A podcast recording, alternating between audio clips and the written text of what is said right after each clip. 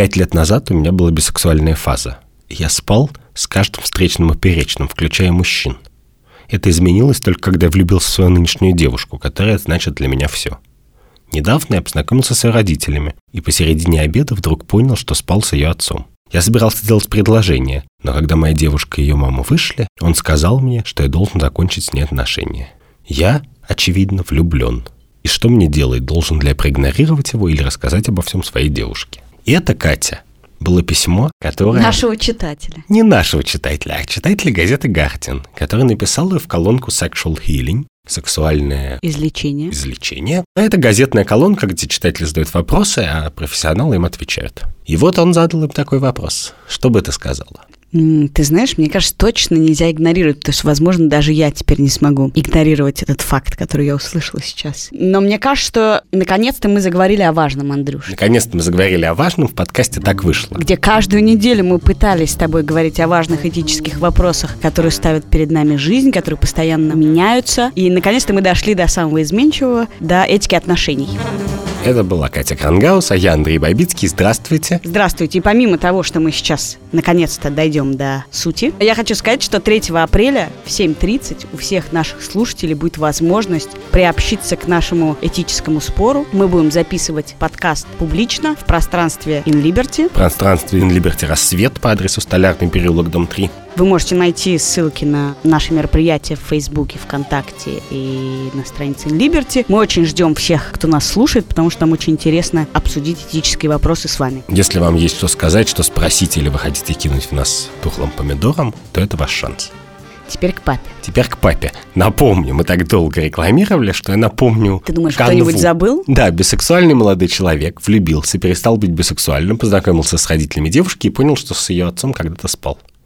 И его будущий тесть, потому что он собирался сделать предложение, поэтому это будущий тесть, сказал ему, отвали от моей дочери, все между вами кончено. И он задается вопросом, проигнорировать ее или его. Мне нравится сочетание абсолютно из разных эпох стереотипов. Первое – абсолютно комедийный сюжет «Я спал с отцом невесты». А второе – допотопное поведение отца, который, когда все выходят за дверь, Шепотом снимает, громким, снимает да. свою улыбку и говорит, значит так, я заплачу тебе денег, только закончи это. Ситуация абсолютно безвыходная. Ну, казалось бы. Потому что я не знаю, как он доел то, что он ел, но, в принципе, все семейные обеды должны быть на этом немножко испорчены. Ну, я с тобой в этом совсем согласен. Но есть ли выход из этой ситуации и как вообще на нее глядеть? Слушай, ну, Ну, ты не как психолог выступи, ты выступи А как, я не психолог. как этик.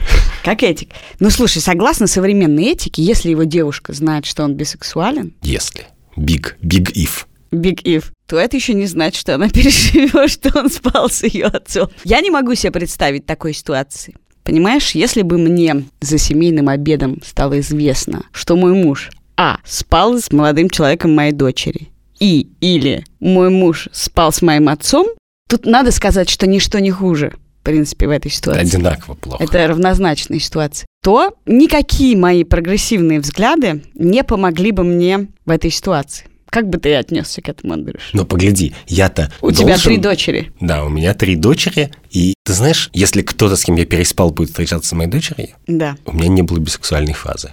А если это будет женщина? Ну, тогда, мне кажется, вообще не буду переживать. Да, мне Может кажется, быть, это тогда что... была бы вообще не проблема. Да. То есть, если бы он спал с ее матерью, то в наших канонах это нормально. Спать с отцом мужа – это, в принципе, нормальная ситуация. Ну, вообще, это как бы снохачество. То есть, это такая махровая гомофобия, то есть относить только мужчин. Погляди, что я думаю. Я думаю, что человек всегда цель сам по себе, а не средство для достижения цели. Вот ты в кого-то влюбился, и на твоем пути препятствие. Почему я, собственно, пришел в такое возбуждение, в хорошем смысле слова, когда увидел эту историю? Какой бы смысл слова был бы плохой? тогда, Никакой. Ни в нашем подкасте никакой. И понял, что нам надо обсудить это в подкасте, потому что я прочитал совет штатного психолога Гардиана, который примерно в том духе высказывается, что «Ой, это такая сложная ситуация, это все плохо закончится, поэтому правда беги». Не оглядывайся, просто драпай со всех ног, потому что дальше будет только больше боли. И мне показалось, что это какой-то полный бред. Ну вот ты влюбился, это любовь в твоей жизни, ты хочешь сделать предложение. Ну, на твои пути препятствия. Но это тяжелое препятствие, но это же не дракон. Ну, как бы, должен быть способ его преодолеть. Подожди, но отец жены это немножко хуже дракона. Ну окей, это немножечко хуже дракона, но дальше ты можешь, по крайней мере, пойти, она же живой человек, ты ее любишь, и сказать, ты знаешь, вот была в моей жизни такая коллизия, как бы. И эта коллизия не мешает мне тебя Подожди, любить. но смотри, представь себе, что у тебя была гей-фаза. Би-фаза. И в это время ты узнал, что отец невесты гей. Станешь ли ты своей невесте сообщать эту информацию? Он не спал с тобой, ты просто в гей-оргиях видел да. ее отца и понял это во время обеда. Станешь ли ты сообщать ей, что ее папа гей? Нет, если он это скрывает. Так, кажется, из этого письма следует, что папа не то чтобы публично э, вел... Нет, но папа вместо того, чтобы сказать логичную вещь, которую я мог бы сказать на его месте, я бы сказал, ничего не было. То любой разумный человек в ситуации, когда он совершает фопа, и все мы совершали такие фопа в своей жизни, за тебя не знаю, а все мы совершали, он говорит, между нами ничего не было. Это не повторится. Все забыли, как сон. Не трогай меня. Да, не трогай меня и не пиши, пожалуйста, в WhatsApp. Ну, как бы есть способы цивилизованно решать эти проблемы. И будущий тесть тебя заранее поставил как бы вне нашего одобрения и за пределы человеческой коммуникации, когда вместо того, чтобы сказать, как нормальный человек, между нами ничего не было, молчок. Но подожди, предполагает ли то, что отец повел себя, безусловно, неэтично? Тут нечего обсуждать. Это этика позапрошлого века. Он, так сказать, нарушил границы ваших отношений и влез не на свою территорию и стал тебе указывать. Мы не обсуждаем, он повел себя неэтично. Но значит ли это, что ты в ответ должен прийти к невесте и сказать, твой папа, твой папа, твой папа вообще такое делал со мной? Ну как, есть же способы, в принципе, поскольку мы с тобой много раз это обсуждали и, возможно, сегодня еще поговорим, не считаем, что ложь – это очень большое преступление по сравнению со всем остальным, то можно, в принципе, прийти и сказать, ты знаешь, твоего папа вожа под хвостом, но он как-то категорически против нашей свадьбы. Но меня это не остановит, я тебя все равно люблю, давай жениться. И это превратит еще в предложение. И она такая, а, я не знаю, что делать. Интересно еще, конечно, удивительно еще сочетание, что его, в принципе, интересует благословение отца. Ну, в некотором смысле вот, и это важная вещь, потому что в позапрошловековом представлении о жизни от отца требовалось как бы разрешение. А сейчас, очевидно, от него не требуется разрешение, ну просто у него хорошие отношения с дочерью. Может быть, он хороший отец. Мы знаем, что он плохой муж, но значит ли это, что он плохой отец? Ну, кстати, интересно, что ты решил, что он плохой муж. Может быть, он Может, он и муж, муж. Может, и муж замечательный, да. То, что он плохой отец, мы узнали из да. этой вечеринки. Потому что он занимается эмоциональным шантажом самого низкого пошиба. Что он говорит? Как бы уйди, потому что если ты не уйдешь и правда выплывет, то, значит, ей будет больно и Или плохо. он говорит, я не могу смотреть на тебя. Ну, а ему не требуется смотреть. Очевидно, что если может есть быть, ситуация ему требуется, может быть, он вовлечен. Как бы ты отнесся, Влюблен? если бы твоя дочь собиралась сочетаться узами с человеком, с которым ты вовлечен в отношения? Или хотел бы быть вовлечен в отношения?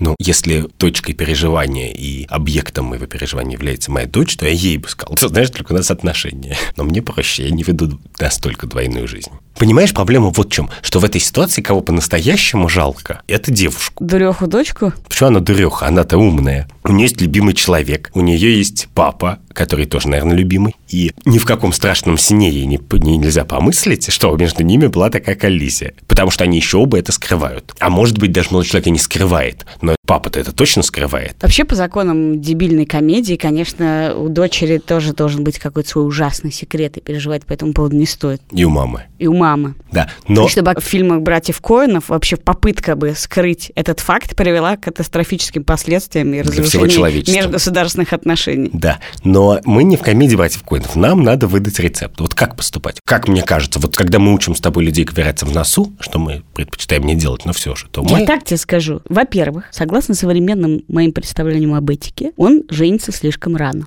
Он первый раз видит ее родителей и собирался делать приложение. Не рано ли? Конце концов, поживите немножко вместе. И, может быть, само свои, все выплывет. Проверьте свои чувства. Во-вторых, никогда не надо интересоваться мнением отца относительно того, что ты планируешь делать со своей женой. Да, мне кажется, тоже это совершенно очевидно. Даже в газету я не стал бы писать по такому поводу. Но в газету он написал, я думаю, что потому что ему хотелось поделиться своей необычной историей, конечно. Кому ну, еще да. ему рассказать? Да, да. Друзьям думаю, не расскажешь, да, они хоч... тоже потом будут смотреть странно. Хочется верить, да, что... Ну, с одной стороны, поделиться историей, с другой стороны, будущему тестю язвить. Потому что это единственный человек во всем Туманном Альбионе, который, который значит... прочтет Гардин и поймет, что это про него? Да-да-да, что это ему приветочка. И вдвойне приятно, что и психолог Гардин говорит, беги от нее, а он, может, уже стоит на колени в Париже с колечком. Интересно действительно, что психолог Гардин предлагает человеку бросить ценность ради того, чтобы он не испытал боль раскрытия правды и выяснения отношений с женой. Да, это во-первых. А во-вторых, это для меня в некотором смысле демонстрирует хрупкость нынешней идеи про психологов. Потому что, конечно, две тысячи лет, значит, люди друг другу рассказывали, что любовь – это великая ценность, ради нее надо идти на подвиги, там, она никогда не бывает простой и так далее. Полюбишь, так будешь спать, значит, нож, э, меч класть посередине, как Тристан Полюбишь, так будешь спать даже с отцом невесты.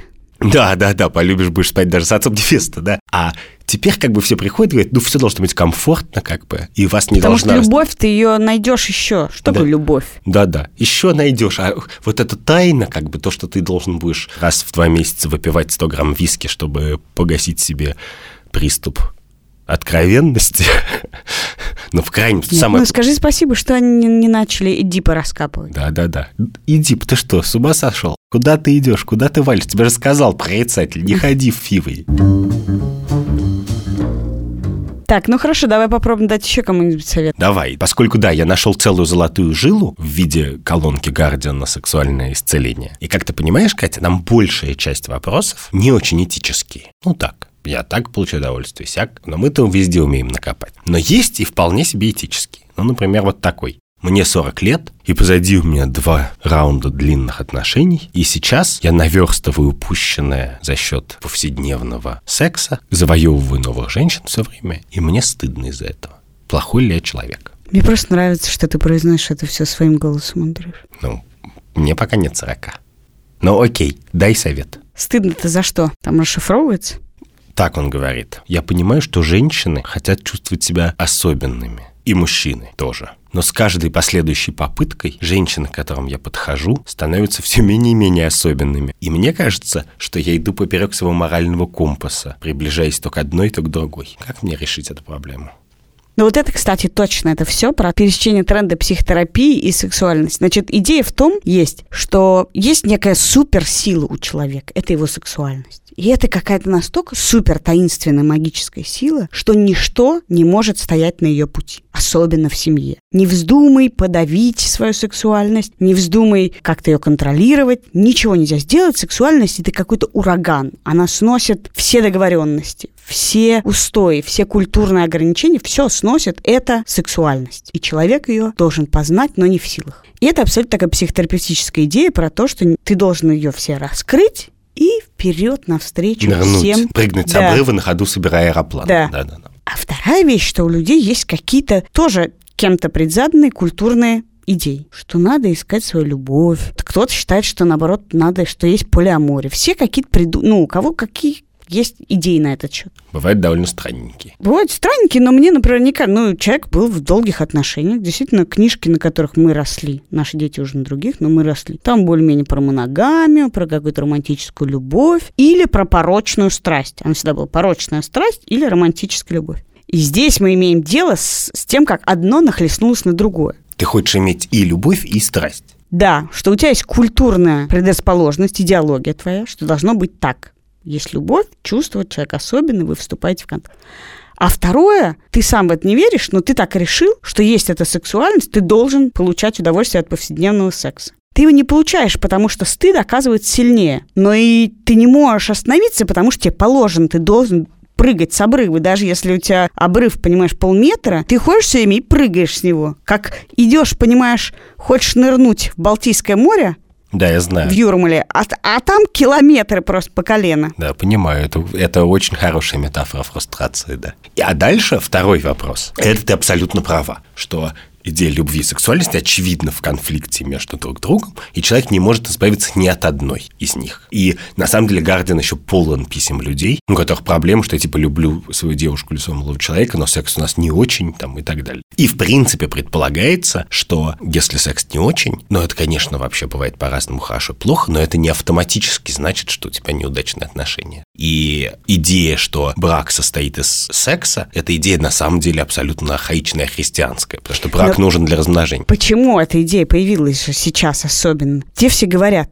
ты не должен ни в коем случае себя угнетать ни в каком проявлении. Как только ты начинаешь себя угнетать, у тебя вылезают прыщи, болезни, ты начинаешь резать котят в подвале, орать на коллег. Жрать антидепрессанты. Жрать антидепрессанты в лучшем случае, в худшем случае ты начинаешь жрать бургеры, потому что еда как утешение, а тебе нужно утешение, потому что ты не А бургеры продаются без рецепта, да? Да, а бургеры, а ты недостаточно удовлетворен там, сям или где-то, и все, и ты как бы загнан этим в угол абсолютно, потому что ты должен постоянно получать поддерживающего партнера, партнера привлекательного, партнера, с которым тебе интересно, партнера, с которым тебе классно, партнер, который тебя заводит, и партнер, который удовлетворяет все твои потребности. А вообще-то это действительно... Невозможно. Да, спасибо, что ты сказал это слово. Это невозможно. Ты не можешь жить с человеком 10 лет, чтобы он горел для тебя всеми лампочками новогодней елки. Ну или можно, но это исключение, подтверждающее, что в большинстве случаев человек не горит всеми огоньками, лампочками через 10 лет. И тебе говорят,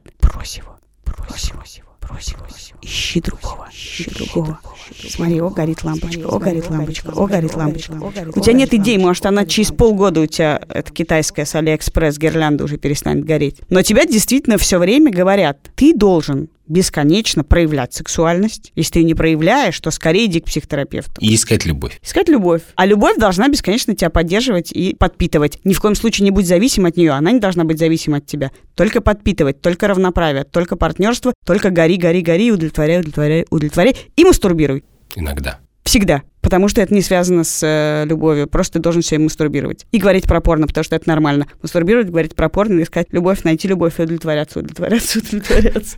Боже мой, мне кажется, я нажал какую-то кнопку в тебе.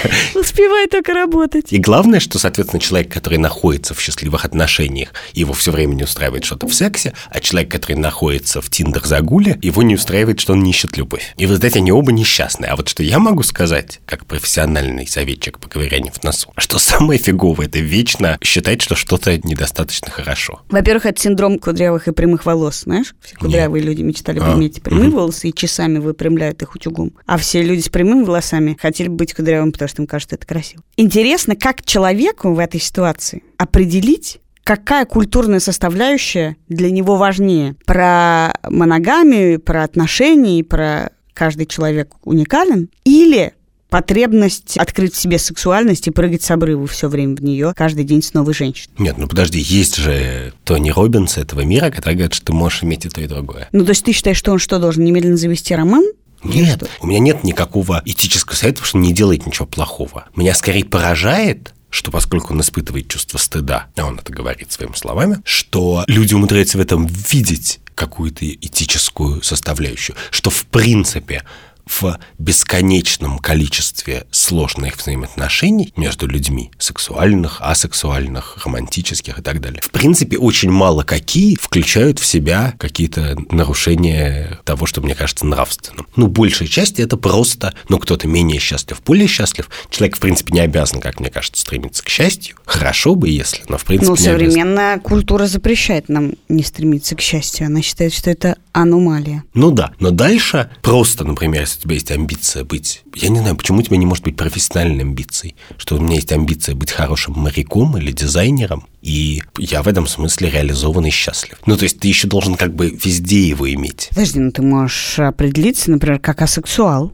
Есть же огромное количество теперь уже возможных названий. Бинарный, небинарный, асексуал, пансексуал, такой сексуал. Да, и бисексуал. вот и, да, и это как раз хорошо, что эти названия появляются, потому что они в некотором смысле, если они избавляют людей от ненужного стыда, то есть, условно говоря, что мешает людям жить? Ложные цели и ложный стыд. Нет, кстати, я тебе скажу, что я не согласна с тобой, что это хорошо, что появляются эти слова, потому что они тоже, на самом деле, загоняют тебя бесконечно в ячейки. Поскольку, а, мы говорим, что у тебя есть эта великая сила, непознанная, недюжая сексуальность, Главное, значит, ты должен честно заявить о ней. Ты можешь спать с папой своей невесты, с кем угодно, просто назови себя бисексуал, такой сексуал, секой сексуал. Но дело в том, что такая постановка вопроса основана на том, что сексуальность не меняется. А мы, как знаем из первого примера, она меняется. А мы как знаем из первого примера, что это вообще может быть не про сексуальность. Ему было интересно про сексуальность, он спал со всеми подряд, а теперь он хочет жить с этой женщиной.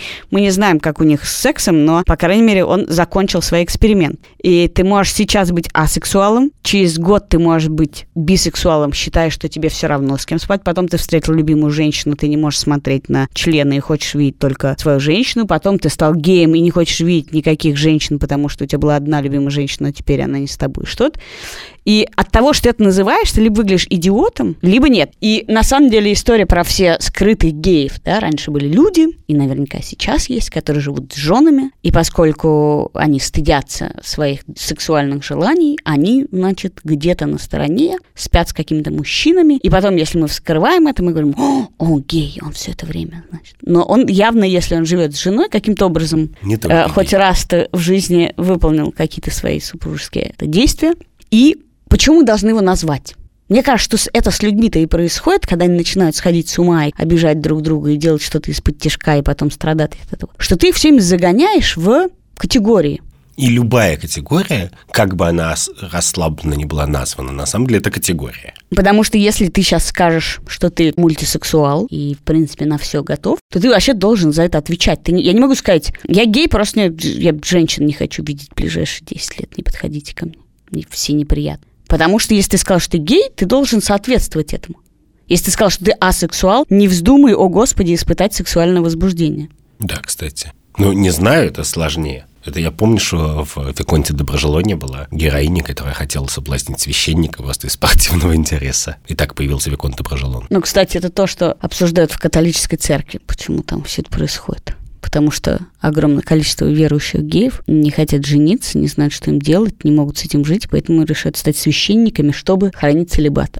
И начинается безобразие. Но тут, э, возвращаясь к исходной этической проблеме, которую ты даже не считаешь этической, а я считаю, что это, безусловно, про то, как человек запутался в нравственной своей этике и сексуальной своей этике. В смысле, они его ведут в разные стороны. Конечно. Они должны. То, что ты говоришь, ты говоришь, надо сексуальность девальвировать в первую очередь. Да. Это что-то типа тоста на завтрак. Да. Кто-то ест с джемом, а кто-то с маслом. Да. А кто-то ест четыре разных Если ты перестанешь из думать, разного хлеба. думать о том, что сексуальность это какая-то чудовищная непознанная сила, то ты увидишь, что это какие-то свойства, как другие любые свойства твоего организма. Физическая сила, интеллектуальная сила, зрение, слух. Ну, как бы ты его можешь развивать, оно может меняться. А у кого-то она съесть- более гибкая, у кого-то менее гибкая. А кто-то хочет два тоста на завтрак. И если ты перестанешь думать, что это какая-то темная тайная дверь, то ты можешь ее открыть, и там увидишь, сидит маленький милый котенок. И закрыть. О, боже мой. Боже мой. Я скоро не смогу с тобой вести подкаст. Ужас. Ужас. Какой у тебя метафорический ряд. Мы с тобой в прошлый раз немножко говорили о том, что мне кажется, что сексуальность как раз довольно сложно девальвировать, потому что причины, по которым она для нас важна, так, они, ну, в общем, биологические. Нам почему-то кажется, хотя мы живем в мире, где человек может за, за жизнь много раз позаниматься сексом с разными людьми. Но когда-то мы, кстати, жили в мире, где это было не так. Есть люди на Земле, которые не живут еще в таком мире. И мы не очень давно живем в, в обществе после сексуальной революции. Ну или даже вообще в сколько-нибудь расслабленном уже обществе. Да, оно дико напряжено. Я-то как раз считаю, что современные представления о сексуальности дико напряженные. По сравнению с тем, Конечно. что бывало. Ну, может быть, но наш герой, у него все это происходит в его голове. То есть у него в некотором смысле, ну, судя по его письму, у него нету даже никакой женщины, которую он поматросил и не перезвонил, которая бы написала «I wanted to feel special», «Я хотела, чтобы ты показал мне, что я особенная, ты как все не перезвонил» там и так далее. Ну, то есть, может, такая была, но в письме ее нет, в его формулировке. Ему стыдно просто так, ему стыдно за них. И вот мне кажется, что перво-наперво, конечно же, если вообще современность на чем чему-то учат, то хватит уже испытывать стыд за других. Но ты же не спросил ее, что она думает. Ну, то есть, теоретически можно подходить в баре к девушке и говорить, Хотела бы ты почувствовать себя особенно, или мы можем просто пойти к тебе или ко мне, ну да, и ты почувствуешь себя самой обычной. ну да, но потом еще почему-то, мне кажется, что в этом есть какая-то оскорбительность, что считается, что все хотят почувствовать себя особенными. Девушка устала уже от всего, все ее затрахало, она пришла в бар и хочет casual секс просто обычный. И тут к ней подходит чувак и говорит, ты хочешь быть особенной? Боже мой. И мне кажется, что если современность чему-то учит, то она учит избавляться от этой попытки вчитать в другого человека, чего он хочет, о чем бы он пожалел и чего бы он решил. И про это, на самом деле, все эти письма. И первый наш герой, который как бы за свою девушку решал, чтобы ей как бы можно было бы. Ну почему как бы не прийти не сказать ей, у нас Ситуевина тут с тобой. Ну, то, что ты говоришь, это про то, что хватит думать о других, думайте только о себе. Нет, хватит угадывать Думать про других. за других, хорошо. Угадывать про других. Про людей есть очень короткий набор вещей, которые ты про людей можешь сказать наверняка. Ну, один из них, что люди не любят боль, например. Вот поэтому, как мы знаем, и даже я думаю, что в сексуальных колонках Guardian никто с этим не спорит, люди, которые практикуют боль, у них есть протокол они спрашивают друг друга, там у них есть какие-то способы договориться, у них есть топ-слова и так далее. Потому что боль – это универсальная вещь. Ты можешь совершенно точно быть уверен, что любой человек чувствует боль. А что любой человек чувствует, что он хочет предложение на следующее утро или позавтракать вместе, ты не можешь чувствовать. Это бред. Ты-то не хочешь? Почему ты думаешь? Откуда ты взял это? Ты прочитал это Джейн Остин? ты никогда не можешь уже сейчас предсказать, особенно если читатель Гардиан живет в Англии, ты даже не понимаешь, из какой культуры эта девушка, которой ты не перезвонил. Почему это должно тебя смущать? А как еще? Человек вырос в некоторой парадигме. У нас есть, мы как бы немножко представим себя христианской парадигме, немножко мусульманской, немножко еврейской, немножко светской парадигме, если ты родился условно в 80-е или чуть раньше, позже. Сейчас действительно полный хаос. Ты встречаешь человека, и ты совершенно не понимаешь, на какие вещи тебе опереться. Я помню, что мне два юных молодых человека, 20 с чем-то лет, в Нью-Йорке рассказывали, какое количество есть терминов и стадий отношений, когда we're talking, seeing each other, типа jerking off и так далее, так далее. И у каждого есть какой-то набор атрибутов. То есть мы встречаемся, мы встречаемся только для секса, можем встречаться иногда заниматься сексом. Мы только встретились, чтобы заняться сексом, больше никогда не встретимся. Мы постоянно можем встречаться, заниматься сексом, мы постоянно встречаемся, занимаемся сексом, и у нас есть какие-то чувства. Ах, эти чувства такие, ах, мы теперь встречаемся, мы эксклюзив, и так далее, так далее. Есть огромное количество градаций. И, в принципе, до того, как ты сможешь определить, в какой ты фазе находишься, ты находишься в темном лесу просто, ты не понимаешь. И этот человек, он, собственно, оказался в этом этом темном лесу. У него есть идея, что есть только один концепт, это long-term relationship. Но у него такой опыт был. Да. И все остальное для него это абсолютно такая биомасса. Он не может почувствовать себя уютно в этом. И как только ты узнаешь, ну, то есть для кого-то это делает мир уютнее, когда ты понимаешь, что а ты можешь вот так сделать. Только секс. Но, как мы обсуждали с тобой в прошлом выпуске, что на самом деле это первичная договоренность и с собой, и с человеком в баре, она тебя ни от чего не защищает. И его опыт, какой у него есть, говорит о том, что все в итоге хотят длительных отношений. Ну, видимо, первые его свидания на одну ночь закончились отношениями, например, так тоже бывает. И это, в принципе, ненормативная категория. Тут не, не сложно говорить о том, как надо.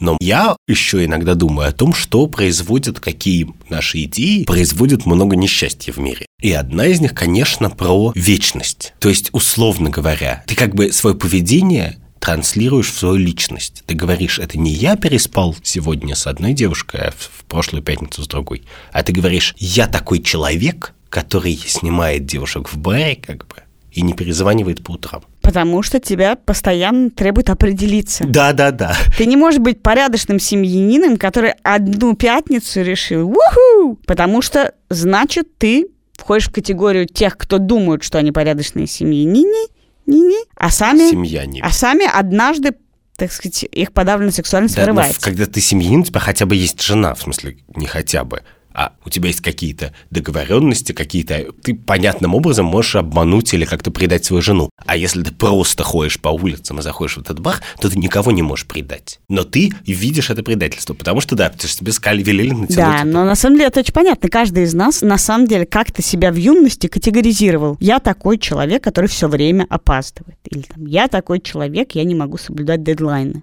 Или я такой человек, я веду такой половой образ жизни. И потом, на самом деле, очень сложно сказать, я теперь другой человек.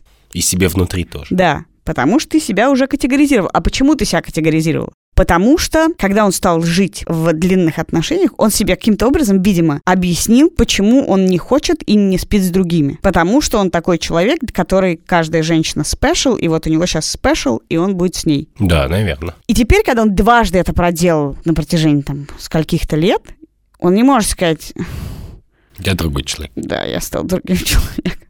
Вот. И в нем это борется. А великий этический философ Дерек Парфет очень точно показал, что ты сегодня и ты через пять лет – это просто разные люди, разные личности. Вас объединяет только общее тельце.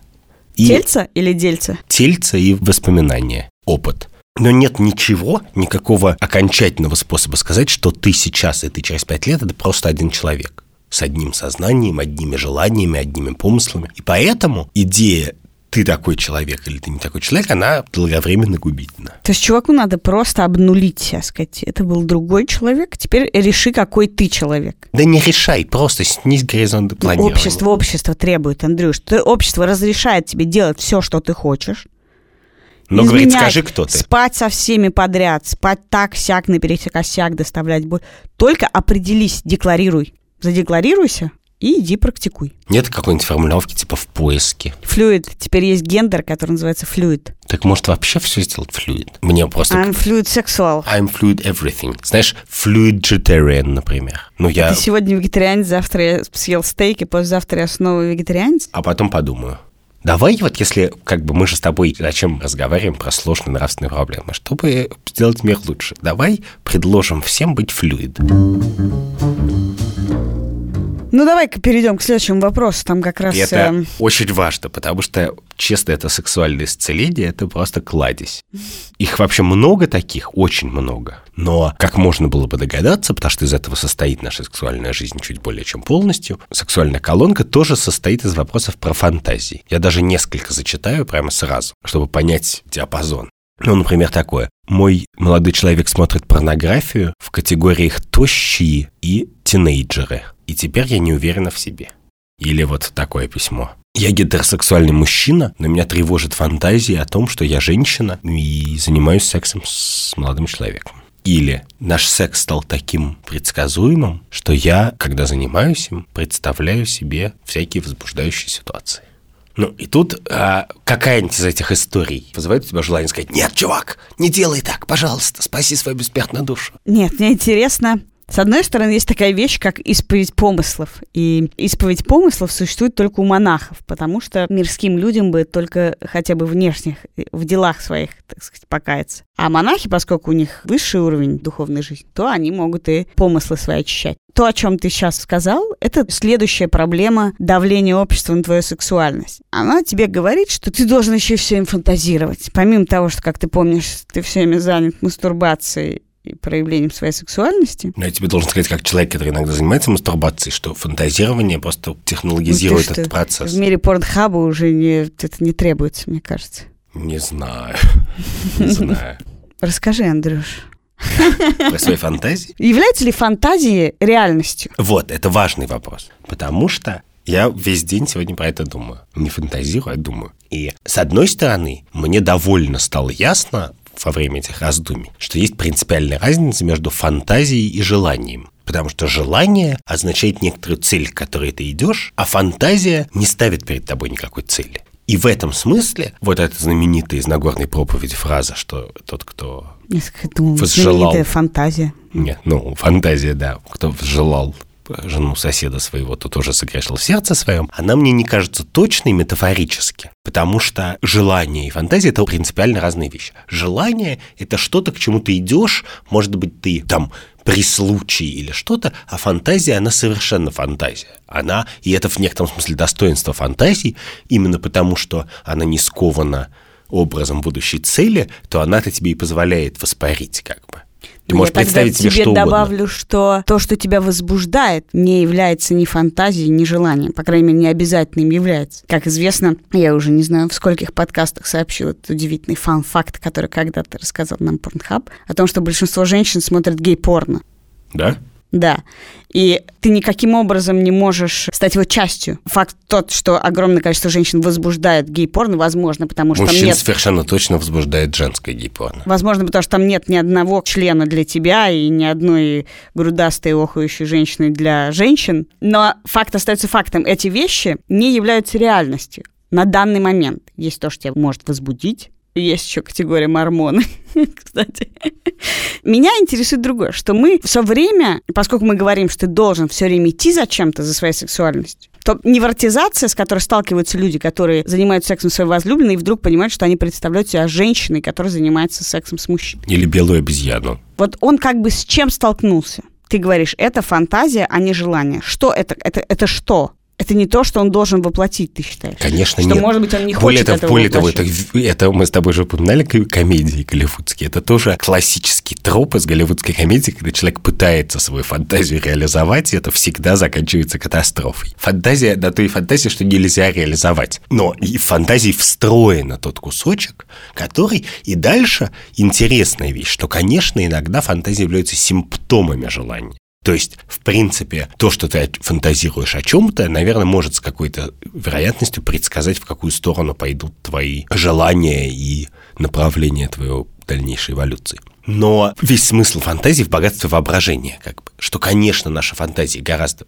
мои фантазии, я не знаю, гораздо разнообразнее, чем что-нибудь, что я могу превратить в желание, что я могу превратить в первый шаг к целеполаганию. Как это устроено? Сначала... В какой категории Андрюш находится? Я даже думаю, нет такой категории на Порнхабе. Сначала как бы фантазия, потом смутное желание, потом желание, потом какое-то целеполагание, потом у тебя уже есть цель, и ты уже к ней идешь. А всегда ли ты можешь отделить фантазию от желания? Как отделить фантазию о сексе втроем от желания секса втроем? Или фантазию о гей-сексе от желания гей-секса? Именно так что желание ты каким-то образом начинаешь реализовывать. В тот момент, когда ты свою фантазию начинаешь реализовывать, ты можешь считать, что это желание. Ну, или в каких-то жизненных ситуациях вспоминаешь про нее не потому, что ты занимаешься сексом, и тебе сейчас положено вспомнить на седьмой минуте о своей фантазии, а потому что, я не знаю, у, вас подруга в гостях задержалась на пять минут, и ты думаешь, о, блин, самое время сейчас, сейчас, сейчас, сейчас. Где ну мой вот димедрольчик? Интересно, я тебе совершенно приведу как бы перпендикулярный кейс в этом. Про игру Rape Day, день изнасилований, в котором можно насиловать женщины, которую отказалась выпускать компания, несмотря на то, что разработчик говорил, ну как же так, игр, в котором можно убивать, вы выпускаете, а игры, в которых можно насиловать, не выпускайте. И мне кажется, это опять удивительным образом история про то, что есть эта темная сила, да. сила сексуальности, в которой вот эта фантазия,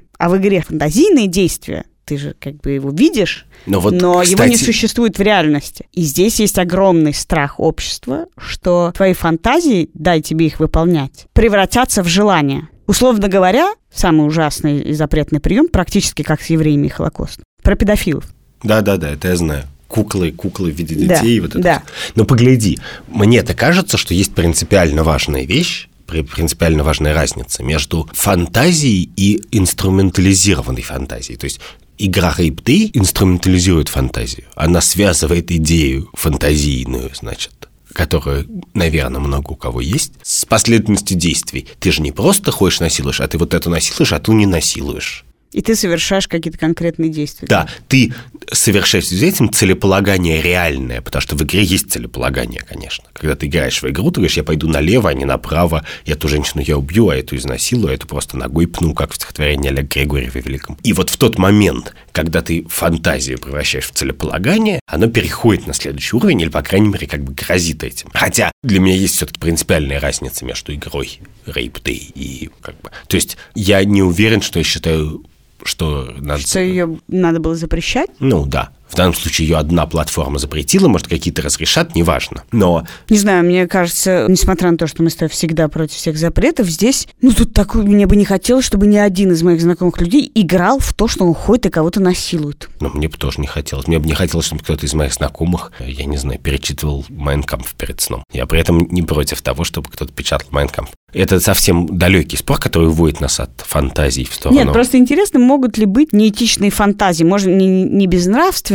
а вот мы договорились, что я не, не- с тобой состою в отношениях, а Но я ты не самом- фантазируешь о белой обезьяне. Да. Но ты же знаешь, как это работает. Если тебе сказать, может думать о чем угодно, кроме большой белой обезьяны, то ты начнешь думать о большой белой обезьяне. Это многократно показанный психологами-когнитивистами эффект. Это так всегда есть. Вот второй вопрос сложный состоит в том, что когда ты просто фантазируешь, когда ты мастурбируешь и фантазируешь, неважно, то там нету как бы второго агента.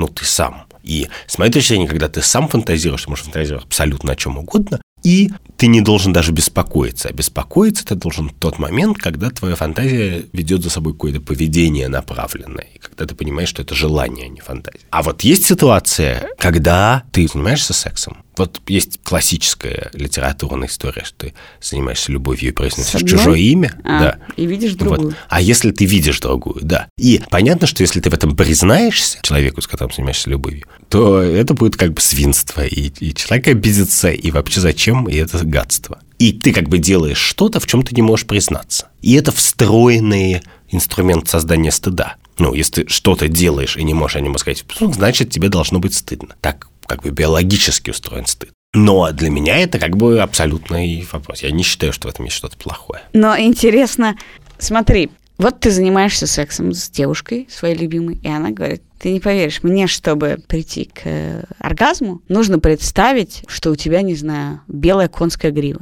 Ты скажешь, как это И даже пойду куплю ее в Да, может быть, купишь даже белую гриву или что-то, неважно. Потому что ничто из этого не давит на твои больные мозоли. А если я тебе Потому что это не... Да, а если я представляю твоего брата-близнеца, то ты уже, у тебя будут вопросы.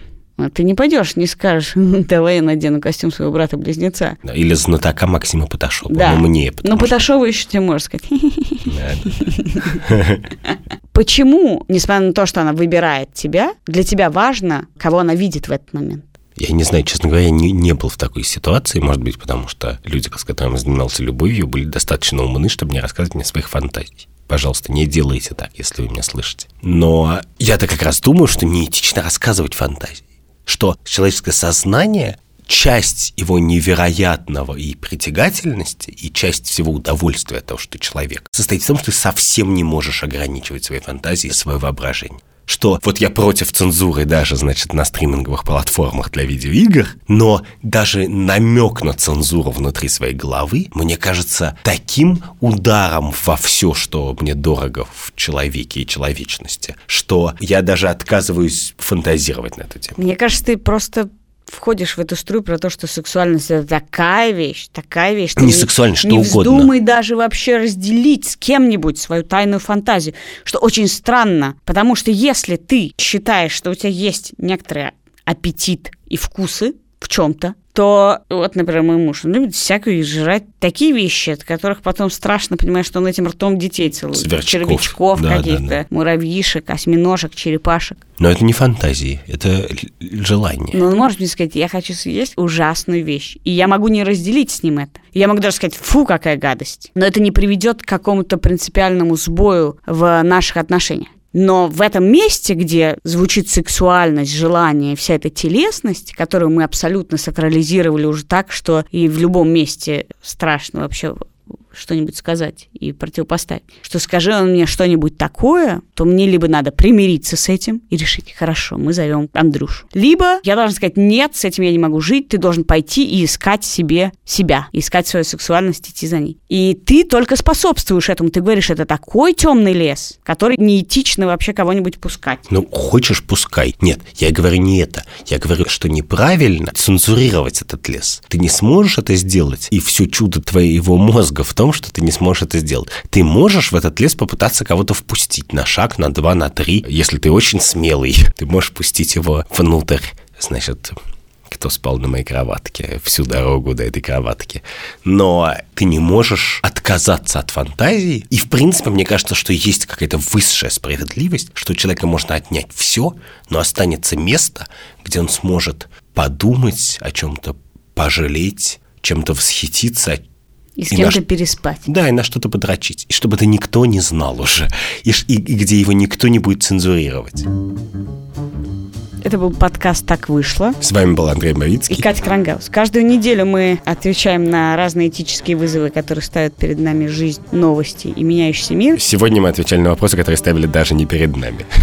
И они почти не касались этики, а касались разных сложных этических, сексуальных проблем, с которыми сталкиваются даже не жители нашей страны. Мы приглашаем всех, кто нас слушает 3 апреля в 7.30 прийти в пространство In Liberty Рассвет по адресу Столярный переулок, дом 3. и поучаствовать в нашей записи открытой, поспорить с нами про этические вопросы, высказать нам все, что вы о нас думаете, или наоборот, нас поддержать. Подписывайтесь на нас в iTunes, в Google подкастах, в Яндекс.Музыке, в Spotify. В Фейсбуке и ВКонтакте. Следующая запись выйдет через неделю. Услышимся. До свидания. Пока.